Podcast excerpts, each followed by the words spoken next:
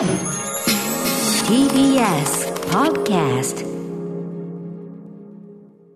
時刻は7時43分です。TBS ラジオキーステーションに生放送でお送りしています、アフターシックスジャンクション。パーソナリティは私、ラップグループライムスターの歌丸です。そして、はい、水曜パートナー、TBS アナウンサーの日々真央子です。さて、ここからは新概念提唱型投稿コーナー。水曜日にお送りしているのはこちらの企画です。映画館、それは、最後のフロンティア。これは、アトロクリスナーが数々の映画館を渡り歩き、そこで出会った人間や体験したエピソードを紹介する、驚異の投稿コーナーである。題して、シアター151へはい、このコーナーでは映画館で出会った人や目撃した珍事件などなど皆さんが映画館で体験したエピソードを紹介しています。私、毎週ムービーウォッチメンというね、映画辞表をやっておりますが、まあ、当然必ずあの映画館に自腹で行ってえ見るということをしてるわけなんですよねええ。そうすると、例えばその、あアスガー・ファルハーディ最新作、英雄の証明、これもね、実はちょっとね、あのいろんな問題が起こって、ちょっとこれ映画評の時に言いますけど、はい。まあそれにまつわるね、ちょっと話も映画評でいっぱい入れますけど、まあとにかく、アスガー・ファルハーディ最新作、まあ当然映画ファン注目ですから、はい。見に行って、あの、シネスイッチ銀座に久しぶりに行ってまいりましたよね。えーなんかあの、普段割とこうシネコンとかさ、ミニシアターにしてもこう行くところの中で、シネスイッチ意外と久しぶりだったんで、んうんうんはい。で、そうするとこう、チケットのシステムがあの、やっぱりあの、文化村よろしく、あの、見せるシステムに。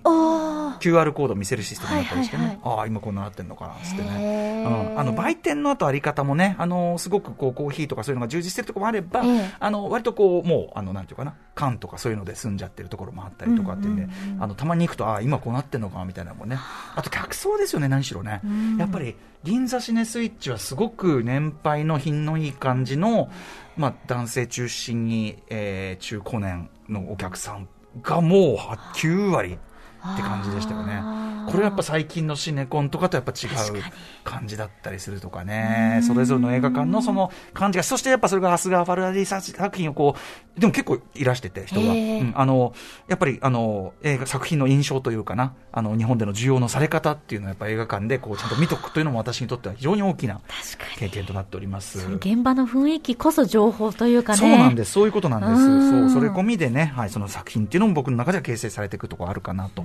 なんかこう、フラットにさ、配信で見るのもいいんだけど、そういうのって全部同じじゃん、ある意味、条件が。そうなんですよね。そうなるとやっぱり印象は一個薄くなってしまうというのは、これは老人の繰り事ではないと思いたいというね、えー感じでございます。さあ、ということで、えー映画館で出会った人や目撃した珍事件を紹介するコーナー、じゃあちょっと長めですが、私読みで置かせていただきます。はいラジオネーム、古澤博和さんからいただいたシアター一期一会です。まもなく4月10日、大林信彦監督の命日ということで思い出した私のシアター一期一会です。4月10日なんですね。えー、それまで私は映画は好きな方でしたが、季節に一度ぐらい話題作を見に劇場へ足を運べばま満足する程度の観客でした。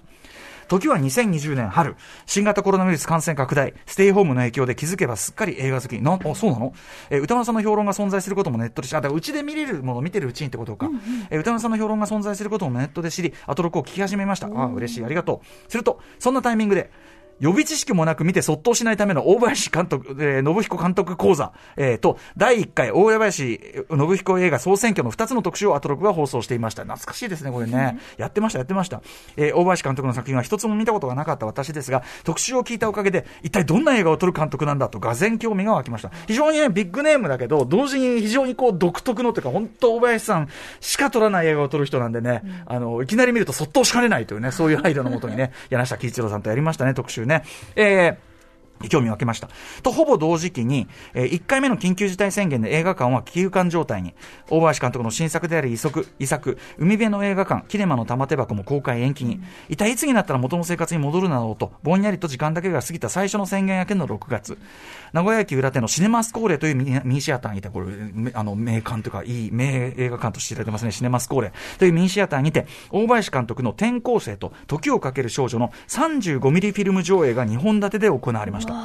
そういえば大林監督の作品まだ見られていなかったなということを思い出し、2本連続で見ることに。劇場の案内では、転校生はフィルムに退色が見られます。色が、こう、ね、焦っちゃってる。退色が見られます、とのこと。退色とは一体どんな感じなのか。そもそもフィルム上映と普通の上映とどう違うのと思いながらも鑑賞。これやっぱりね、あの、そうですね、ビギナーとしてこういう疑問もあるでしょう。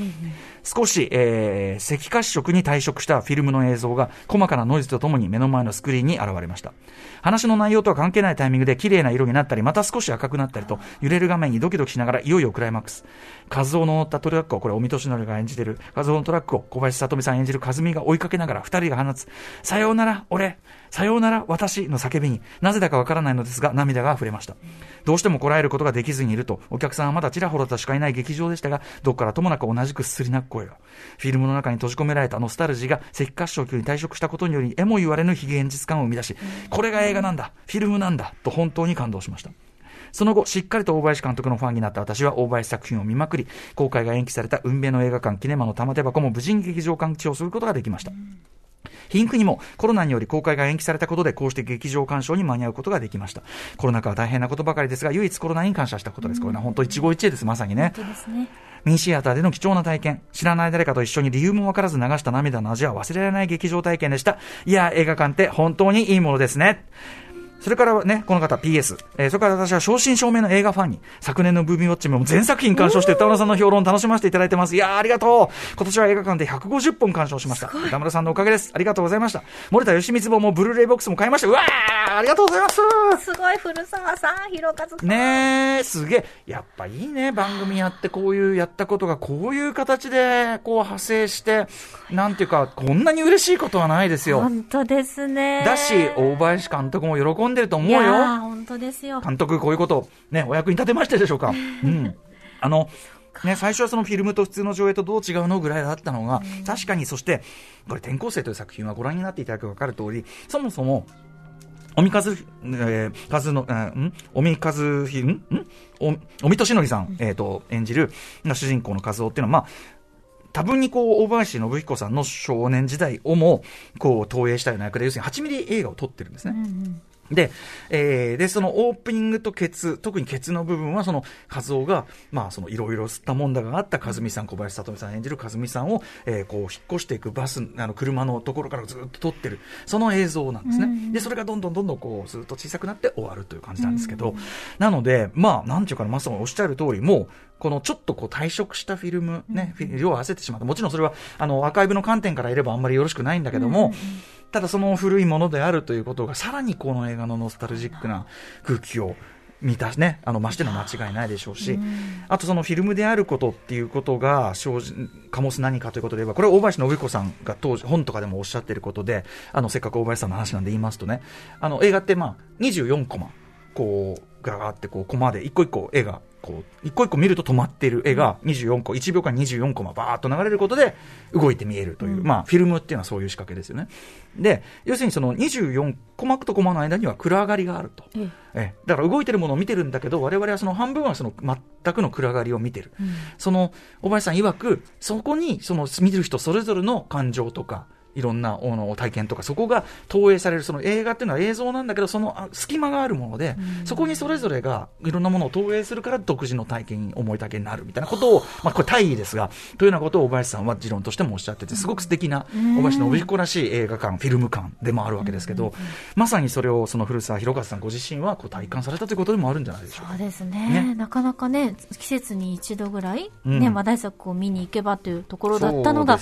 ドカンとこうやって出会うっていう、んまたねコ、ロナウイルスがあるから、ステイホームの影響で気づけばすっかり映画好き。だからその映画見る機会が、まあ配信であれ増えた。だからこれはこれでいいわけ。配信もいい。ねね見やすくなったこともいいこと。きっかけとして。で、その中で、あ、こんなことをバーバー言ってるラジオを案内していただいて、で、そこから実際映画館に行ったら、なるほど、これかって。だからもう入り口はどうあっても、ね、っていうことですよね。配信は配信でいいし。うんなんかだから、本当一期一会ね。コロナウイルスがあったからここに来たでしょうしね。うん、